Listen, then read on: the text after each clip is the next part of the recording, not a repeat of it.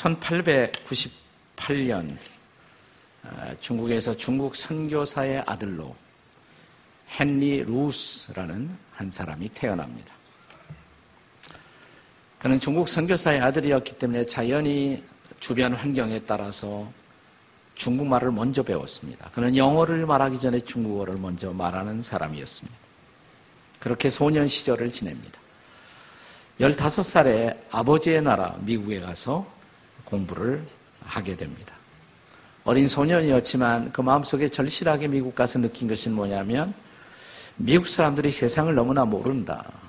그리고 세상은 미국을 또 모른다는 사실이었습니다. 그가 예일 대학에 입학을 하게 되었을 때 그는 미국인과 이 세상을 소통하게 만들고 또 미국 사람과 세상이 함께 바라볼 수 있는 세상의 창을 만들었으면 좋겠다라는 비전이 생겨서 저널리즘을 자기의 전공 과목으로 선택하게 됩니다. 그가 예일을 졸업한 후에 학창 시절부터 매우 단짝으로 어울렸던 친구 한 사람과 함께 그런 세상의 창이 될 수 있는 위클리 매거진 주간 잡지를 하나 만들자는데 의기가 투합되었습니다. 그 일을 시작하면서 헨리는 자기 아버지에게 편지 한 장을 씁니다. 아버지, 제가 세상의 창이 될 수 있는 그러한 잡지 하나를 만들기로 했습니다. 아버지의 기도가 필요합니다. 아버지, 기도해 주십시오. 그때 이 아버지는 벌써 선교사를 은퇴하고 중국에 여전히 살고 있었어요. 은퇴한 선교사였던 아버지는 아들을 격려하기 위해서 600불을 보냅니다. 이게 많은 돈은 아니지만 내가 시작하는 이 잡지에 도움이 되었으면 좋겠다. 그러나 이 돈보다도 훨씬 더 나의 기도, 중보 기도가 너와 함께 할 것을 약속한다. 이렇게 해서 태어난 잡지, 아버지의 기도, 아들의 기도가 어우러져서 탄생한 세계적인 유명한 잡지가 바로 타임지라는 것을 아십니까? 이것이 바로 타임지의 유래였습니다. 사실 타임지는 기도로 시작되었던 잡지였던 것입니다. 설교의 왕자 스폴저는 성경은 우리에게 항상 설교해야 한다. 이렇게 말하지 않지만 그 성경은 우리에게 항상 기도하라고 가르친다 라는 말을 남겼습니다. 스폴저는 또한 기도하지 않고 우리가 어떤 일에 성공했다면 성공한 그것 때문에 그는 망할 수가 있다라는 경고를 남기기도 했습니다. 기도의 성자라고 일컬어지는 E.M. 바운스는 기도의 실패자가 바로 삶의 실패자다라는 말을 했습니다. 유명한 종교개혁자 마르틴 루터는 잘 기도하는 자가 잘 배운 자요. 많이 기도하는 자가 많이 배운 사람이다. 루터는 기도의 11조를 드리고자 했습니다. 하루 적어도 2시간 40분을 기도하는 일에 드리고자 노력을 했습니다. 같은 시대의 개혁자 켈빈은 어려운 환경에서 사는 성도가 기도하는 마음조차 없다면 그는 짐승봐도 못한 사람이다. 라는 말을 남기기도 했습니다. 기도하십니까? 형식적인 기도가 아니라 정말 기도하십니까? 한번 옆에 사람에게 물어보겠어요. 정말 기도하며 사십니까? 한번 다 같이 시작. 물어보려면 물어봐요. 정말 기도하며 사십니다. 대답이 없으면 혹시 짐승마도 못한 사람은 아니십니까? 예. 제가 한 소리가 아니라 칼빈이 한 소리입니다. 세계적인 선교학자인 패트릭 존스트는 우리 시대에 소통하는 명언 하나를 남겼습니다. 내가 일하면 내가 일하는 것이지만 내가 기도하면 하나님께서 일하신다. 내가 일하면 내가 일하는 것이지만 내가 기도하면 하나님이 일하신다. 영어로 해야 더 실감이 나는데요. 이렇게 말했어요. When I work, I work. When I pray, God works. 내가 일하면 나 혼자 일하는 것이지만 내가 기도하면 하나님이 일하신다. 중국의 선교의 문을 열었던 개척 선교사 허슨 테일러는 모든 것을 하나님 앞에 기도로 가져갈 수 있다는 것, 이것이야말로 세상의 가장 놀라운 특권이 아니던가. 기도는 특권입니다. 기도는 하나님의 선물입니다. 오늘의 본문 누가복음 11장을 통해서 예수님은 제 아들에게 기도를 가르치는 가운데 누가복음 11장 전체를 우리가 기도의 장이라고 부릅니다. 그 가운데서 하나님의 선물로서의 기도의 본질, 기도의 본질이 무엇인가를 가르치십니다. 기도의 본질 뭘까요 도대체? 첫째로 기도는 하나님과의 관계를 만드는 방편이라고 할 수가 있습니다. 본문의 구절을 함께 같이 읽겠습니다. 우리가 잘 아는 말씀이죠. 함께 시작. 또 내가 너희에게 이르노니 구하라. 그러면 너희에게 주실 것이요. 찾으라. 그러면 너희가 찾아낼 것이요. 문을 두드리라. 그러면 너희에게 열릴 것이요. 다들 폐잔병 같아. 목소리도 안 들려요. 장소가 너무 넓어서 그런지 다시 한번 읽겠습니다. 큰 소리로 한번 읽어보세요. 다 같이. 시작. 내가 또 너에게 이르노니 구하라. 그러면 너에게 주실 것이요. 찾으라. 그러면 찾아낼 것이요. 문을 두드리라. 그러면 너에게 열릴 것이니라. 아멘이십니까? 네, 이제 성경 읽는 사람 같아요. 네. 여기 유명한 세 가지 명령사가 등장합니다. 구하라, 찾으라, 문을 두드리라. 얼른 들으면 그냥 한 번 구하고 한 번 찾아보고 한 번 두드리라는 말로 들릴 수도 있습니다. 그러나 이 말은 본래 원어에 의하면 이것이 명령사인데 현재 명령사는 항상 지속적인 용법이라는 특성을 갖고 있어요. 정확하게 원어의 의미를 살려서 이것을 다시 번역할 수 있다면 그냥 구하라 이것은 오역이에요. 엄격하게 말하면 구하라 아니라 계속해서 구하라. 영어로 ask라는 말이 아니라 keep on asking 계속해서 ask하라. 찾으라 seek 이렇게 되어 있는데 원문 그대로 번역하자면 keep on seeking 계속해서 찾아라. 문을 두드리라 한 번만 두드리란 말이 아니에요. keep on knocking 계속해서 두드리란 말.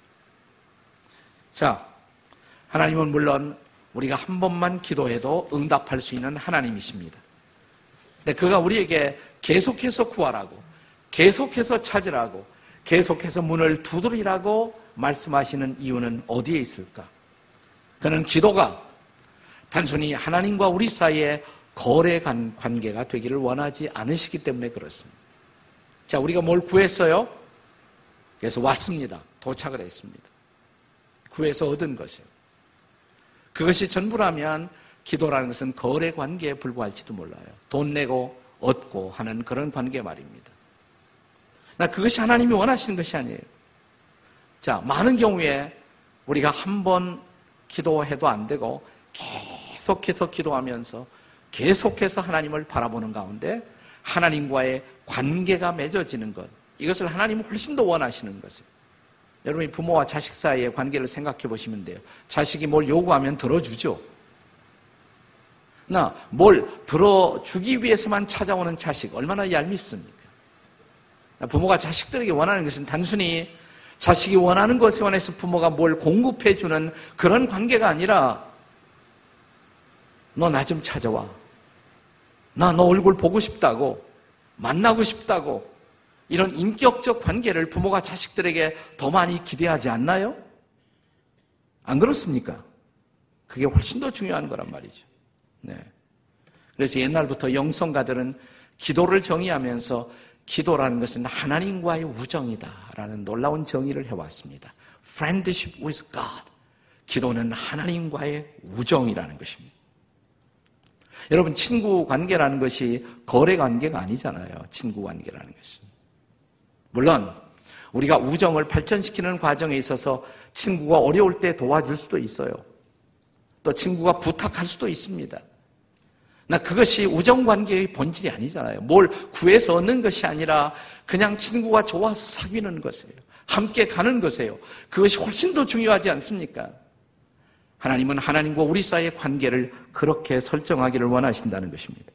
기도의 본질이 무엇을 구해서 얻는 것이 아니라 그 이상의 의미를 갖는다. 어, 기도가 무슨 응답이 없다는 것이 아니에요. 응답 받지만 기도의 본질은 무엇을 구해서 얻는 거래 관계가 아니라 우정이다 이 말입니다. 그 기도를 통해 하나님 우리와 친하고 싶어 하신다. 정말 친하고 싶어 하신다. 소통하고 싶어 한다. 기도는 관계다 이 말입니다. 그리고 기도하는 과정을 통해서 하나님과 나 사이의 관계가 아, 맺어질 수가 있다는 것입니다. 기도가 우정이라는 사실을 우리에게 인상적으로 소개해 주는 유명한 기도의 에피소드. 여러분이 다 들으셨을 거예요, 과거에도. 이야기는 1490년대로 올라갑니다. 독일에 가난했던 화가 지망생 젊은이 두 사람이 있었습니다. 둘 다 화가가 되기를 원했어요.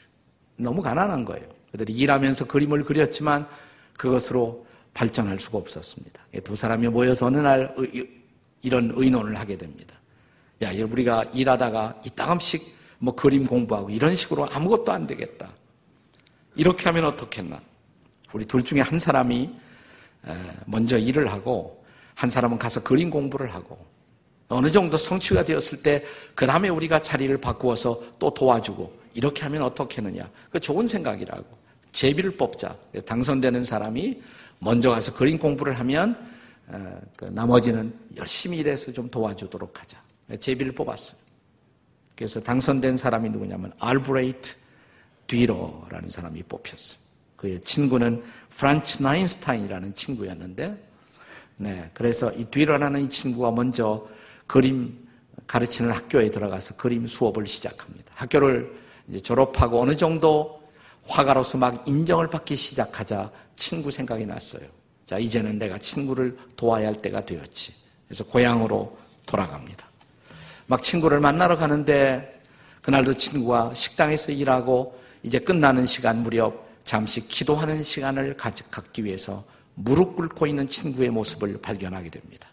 이렇게 기도하고 있었어요. 하나님, 제가 일하는 가운데 제 손은 이미 망가졌습니다. 저는 더 이상 그림을 그릴 수가 없습니다. 그러니까 하나님, 내 친구 뒤로가 저 대신 위대한 화가가 될 수 있도록 도와주십시오. 자기를 위해 기도하는 친구의 감동적인 모습을 바라보던 그는 마음속에 깊은 형언할 수 없는 감동을 느끼면서 화필을 꺼내 그 자리에서 즉각적인 스케치를 시작합니다. 바로 거기서 탄생한 세계적인 명화가 바로 Praying Hands, 기도하는 손. 바로 그 위대한 작품이 그렇게 탄생한 것입니다. 이 두 사람의 우정 속에서 바로 이 작품이 탄생했고 그것은 기도로 맺어진 우정이었어요. 기도로 맺어진 우정. 그렇습니다. 기도는 바로 하나님과의 우정 관계를 발전시키는 하나의 방편인 것입니다. 기도를 거래로만 생각하지 마십시다. 기도를 통해서 우리는 하나님을 사귀고 우리 부족한 인생들이 하나님의 친구가 되어가는 영광스러운 과정이다. 이 사실이 바로 기도의 본질임을 기억하는 여러분과 제가 되시기를 주의 이름으로 축원합니다. 기도의 본질이 뭘까요? 두 번째로 기도는 하나님의 사랑을 경험하는 또 하나의 과정입니다. 자, 제가 누가복음 11장이 바로 기도의 챕터다라는 말씀을 드렸습니다. 이게 전체가 다 기도의 장이에요. 세 섹션으로 부분으로 나눌 수가 있습니다. 우선 1절부터 4절까지 주기도문이 나와요. 주기도문. 자, 주기도문의 배경이 설명되고 있습니다. 네, 기도를 가르치기 시작하는 것입니다. 제자들에게. 그 다음에 이어지는 5절부터 8절까지는 밤중에 친구에게 떡 빌려달라고 찾아간 친구의 이야기. 기도에 있어서 강청의 중요성을 가르치십니다. 그 다음에 이어지는 세 번째 섹션이 바로 오늘 본문입니다. 예, 본문을 통해서 9절 이하 13절을 통해서 바로 자식 같은 사람의 요청을 들어주시는 마음 넓으신 아버지 기도를 부자 관계로 설명하는 대목이 바로 오늘의 본문이라는 사실을 기억하십시오. 11절과 12절의 말씀을 우리 다시 한번 다 같이 읽도록 하겠습니다. 다 같이 읽습니다. 시작. 너희 중에 아버지 된 자로서 누가 아들이 생선을 달라 하는데 생던 대신에 뱀을 주며 알을 달라 하는데 전가를 주겠느냐. 저는 이미 친구 관계라는 것은 거래 관계가 아니다라는 것을 말씀드렸습니다. 거래 관계가 되면 그건 순수한 우정이 아니죠. 마찬가지로 부자 관계, 부모와 자식의 관계가 거래 관계일 수는 없죠. 그렇지 않습니까? 네. 아버지와 아들의 관계는 더더욱 거래 관계일 수는 없습니다. 물론 아들이 무엇을 구하면 부모는 들어줍니다. 할 수 있으면 들어주려고 애를 씁니다. 자식들의 필요에 대해서 부모가 자기가 쓸 것 쓰지 못하고 먹을 것 먹지 못하고 희생하면서 자식들에게 주고 또 주고 또 주어도 다함이 없는 부모의 마음. 그런 부모들에게 물어보세요. 왜 그렇게 하느냐고 도대체. 자식들에게 왜 이렇게 희생하면서 주느냐고. 대답은 딱 하나밖에 없습니다. 사랑하니까. 사랑하니까. 그게 부모의 대답일 것입니다. 기도라는 것은 바로 이런 하나님의 사랑을, 하나님 아버지의 사랑을 경험해가는 하나의 과정. 그것이 바로 기도인 것입니다.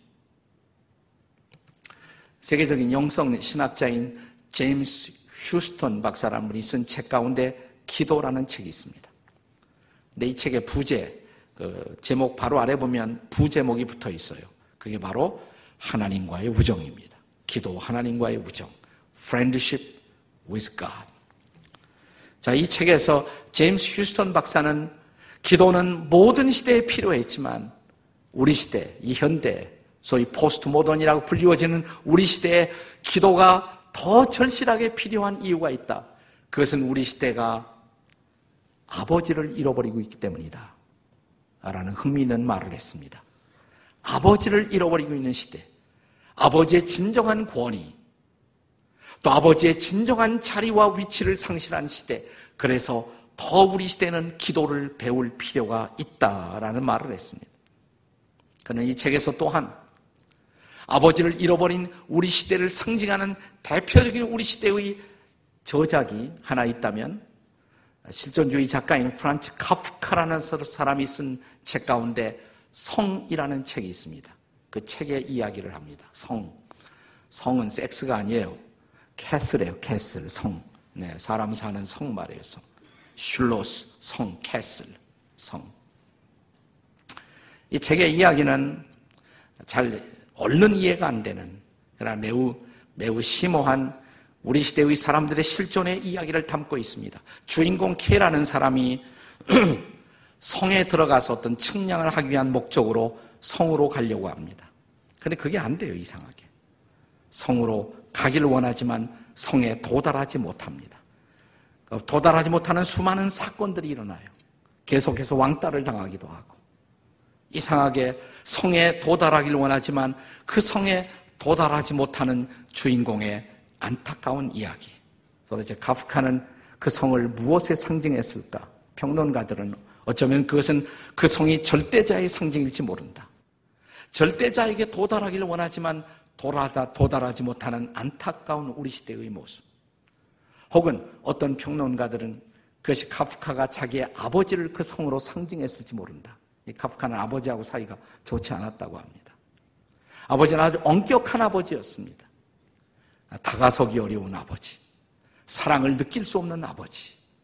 어쩌면 도달하기를 원하지만 영원히 도달하지 못했던 아버지상을 아마도 이 작가는 이 소설을 통해서 그렇게 그렸을지 모른다. 이렇게 말하기도 합니다. 우리 시대의 모습이에요. 어쨌든. 네. 뭔가 경험하고 싶은데 경험하지 못하는 우리들. 네. 우리 시대는 이미 신을 등지고 말았습니다.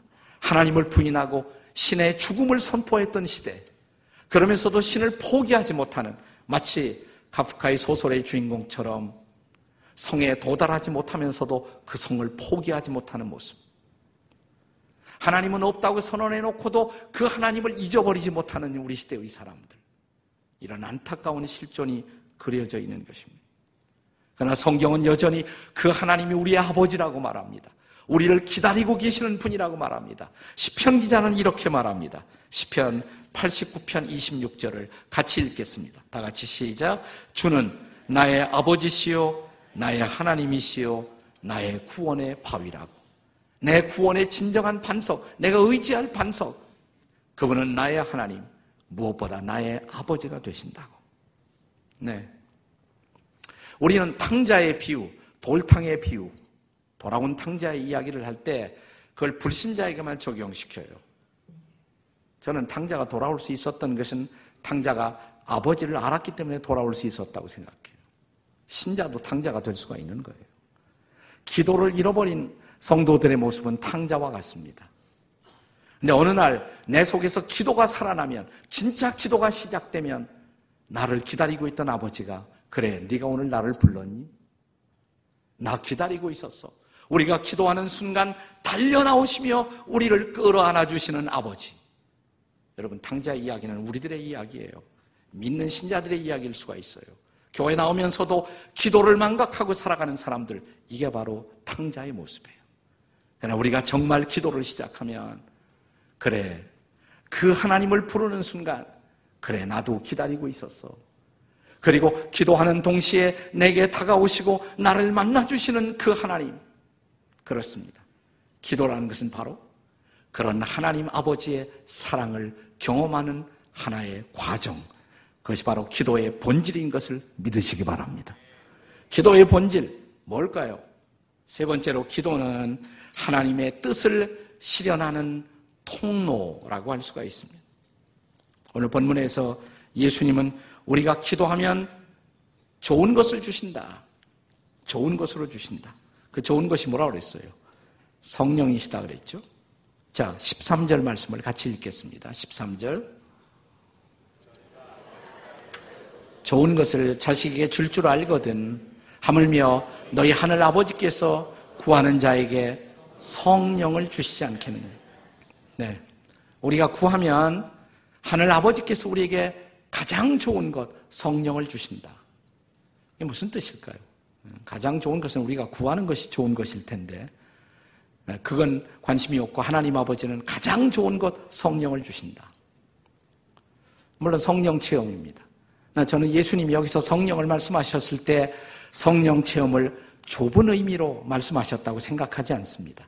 우리 시대 교인들이 흔히 성령 체험 그러면 방언 체험이라든지 무슨 신비로운 어떤 기적 체험을 생각할지 모릅니다. 나 예수님은 여기에서 보다 포괄적인 넓은 의미의 성령 체험을 말했다고 생각해요. 기도하면 기도를 응답하기 위해서 하나님의 성령이 역사를 시작하십니다. 내 삶 속에 개입하시고 나를 인도하시기 시작합니다. 그런 포괄적인 성령의 인도를 가리켜 성령을 주신다고 말하는 것입니다. 성령을 주신다. 자, 내 기도를 들으시고 하나님의 성령의 활동이 내 인생 속에 시작되면 그것이 어떤 결과를 가져올까요? 저는 이 문제에 관해서 가장 정확한 대답을 우리에게 또 들려주고 있는 사람이 예수님의 제자였던 바울이라고 생각을 해요. 자, 로마서 8장 26절의 말씀을 같이 읽겠습니다. 로마서 8장 26절 다 같이 시작.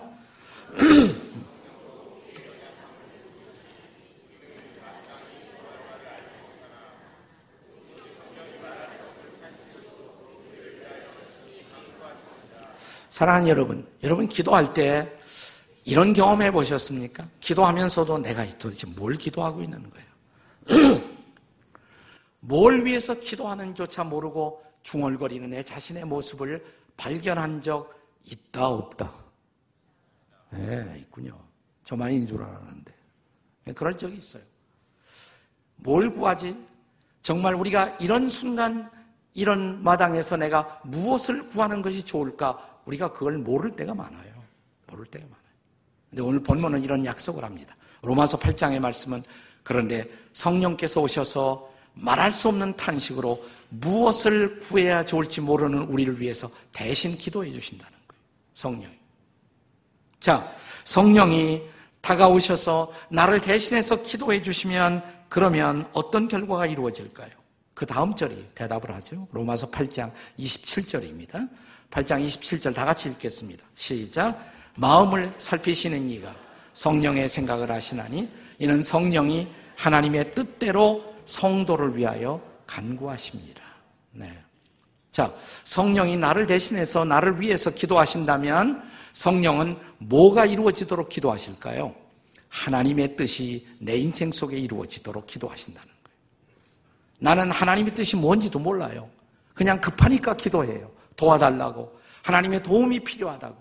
그러나 나도 모르는 내가 필요한 것, 나의 최선, 그것을 정확하게 아시는 그 하나님께서 성령님을 통해서 하나님의 뜻이 내 인생 속에 이루어지기를 기도하신다는 것입니다. 자, 그 다음에 이어질 말씀이 뭔지 아세요? 그 다음에 우리가 잘 아는 구절이 나와요. 로마서 8장 28절이죠. 다 읽겠습니다. 시작. 우리가 알거니와 하나님을 사랑하는 자, 곧 그 뜻대로 부르심을 입은 자들에게는 모든 것이 합력하여 뭘 이룬다? 선을 이룬다. 그 선은 궁극적으로 뭘까요? 하나님의 뜻이에요. 하나님의 뜻. 우린 기도하면서 뭘 위해서 기도해야 좋을지 몰라요. 그러나 진지하게 기도하기만 하면 성령님이 다가오신다는 거예요. 기도하는 우리를 도와주신다는 것이에요. 나를 대신해서 기도한다는 것이에요. 그래서 내 생애 속에 하나님의 뜻이 이루어지도록 그래서 우리의 삶 속에 경험하는 모든 것이 합력해서 마침내 하나님의 뜻을 이루게 된다는 것입니다. 그래서 기도의 본질 세 번째로 강조하는 것이 뭐예요? 기도는 하나님의 뜻을 이루는 그 뜻을 실현하는 바로 통로가 된다는 것이에요. 우리는 무엇을 위해 기도해야 좋을지 모를 때가 많지만 그러나 진지하게 기도하면 기도의 자리에 버티고 서 있기만 하면 하나님의 성령께서 오셔서 우리를 도와주시고 나를 대신해서 기도해서 마침내 우리의 생애 속에 하나님의 뜻이 이루어진다. 믿으십니까? 이게 바로 약속이에요. 본문의 약속이에요. 그래서 기도는 단순히 내 소원 이루는 것이 기도의 목적이 아니에요. 기도의 본질도 아니에요. 기도는 궁극적으로 하나님의 뜻을 이루는 것이에요. 내 인생 속에 그분의 뜻을 이루어가는 하나의 통로가 된다는 것입니다. 저는 이런 생각을 잘 담고 있는 아, 우리 시대에 유행하게 된 기도문 하나를 다시 여러분에게 소개하고 싶습니다. 어디선가 여러분 다 들어봤을 거예요. 본래 이 기도문은 어떤 군인이 만든 기도문입니다. 무명의 군인, 언노운 솔저 한 사람이 만들었던 기도문입니다. 네, 이 기도문이 뉴욕의 장애인들이 출판한 장애인 협회 어, 벽에 30년 동안 붙어 있었던 기도문이에요. 그것이 전 세계에 소개되면서 많은 사람들에게 감동을 주었던 기도문입니다. 이 기도문의 제목은, 이 기도시의 제목은 나는 하나님께 기도했다. 나는 부탁했다. I asked God. 이것이 본래의 제목이에요. I asked God. 이 기도문은 이렇게 시작합니다. 나는 신에게 나를 강하게 만들어 달라고 부탁했다. 내가 원하는 모든 것을 이룰 수 있도록. 하지만 신은 하나님은 나를 약하게 만들었다. 겸손해지는 법을 배울 수 있도록. 나는 신에게 건강을 부탁했다. 더 큰 일을 할 수 있도록. 하지만 하나님은 신은 나에게 허약함을 주었다. 내가 더 의미 있는 일을 할 수 있도록. 나는 부자가 되도록 하나님께 부탁했다. 행복할 수 있도록. 하지만 나는 가난을 선물로 받았다. 내가 지혜로운 사람이 되도록. 나는 능력을 달라고 하나님께 부탁했다. 그래서 사람들의 참사를 받을 수 있도록. 하지만 나는 연약함을 선물 받았다. 그 연약함을 통해 신의 필요성을 느낄 수 있도록. 나는 삶을 즐기고자 이 모든 것을 부탁했다. 그러나 이 모든 것을 즐기기 위한 삶을 그분은 나에게 주셨다. 나는 내가 부탁한 모든 것을 하나도 받지 못했지만 내가 필요한 모든 것은 선물로 다 받았다. 나의 나된 존재에도 불구하고 신은 하나님은 내가 기도하지 않은 것까지 들어주셨다. 그래서 나는 모든 사람들 중에서 축복받은 자이다. 그렇습니다. 기도는 단순히 내 뜻, 내 소원, 그리고 내 생각을 성취하는 것이 아니라 그것은 하나님의 뜻을 이루는 거룩한 통로가 된다는 사실입니다. 무엇을 위해 기도해야 좋을지 모르는 안타까운 상황 속에서라도 엎드리십시오. 기도하려고 하십시오. 기도의 자리에 계십시오. 마음을 여십시오. 입을 여십시오. 그리고 주의 도우심을 구하십시오. 성령이 여러분에게 다가오실 것입니다. 여러분과 저를 인도하실 것입니다. 그리고 우리를 대신해서 성령이 기도해 주실 것입니다. 마침내 그분의 뜻이 이루어질 것입니다. 그리고 그분의 뜻을 이루는 거룩한 통로로 쓰임받는 내 인생의 모습을 고백하게 될 것입니다. 이것이 기도예요. 이것이 바로 기도의 본질인 것입니다. 사랑하는 여러분, 그렇다면 예수 믿고 내가 기도하며 살 수가 있다는 것 감사하지 않으세요? 기도는 하나님의 최고의 선물인 것입니다. 그러므로 기도하십시오. 힘들 때도 어려울 때도 기도하십시오. 우리가 불렀던 예배 처음에 불렀던 복음성가의 한 가사처럼 기도하십시오. 기도할 수 있는데 왜 걱정하십니까? 기도하면서 왜 염려하십니까? 기도할 수 있는데 왜 실망하십니까? 기도하면서 왜 방황하십니까? 주님 앞에 무릎 꿇고 간구해 보세요. 마음을 정결하게 뜻을 다하여 기도할 수 있는데 왜 걱정하십니까? 기도하면서 왜 염려하십니까? 우리가 기도할 수 있다면, 참으로 기도의 자리에 설 수가 있다면, 성령은 우리 하나님 아버지께서는 저와 여러분을 도와주실 것입니다. 그리고 마침내 우리는 가야 할 길로 가고 있는 나 자신을 발견하게 될 것입니다. 주님이 우리에서 준비하신 저 높은 길로, 저 좁은 길로, 저 깊은 길로 나아가는 여러분과 저의 인생을 주님께서 도와주시기를 주의 이름으로 축원합니다.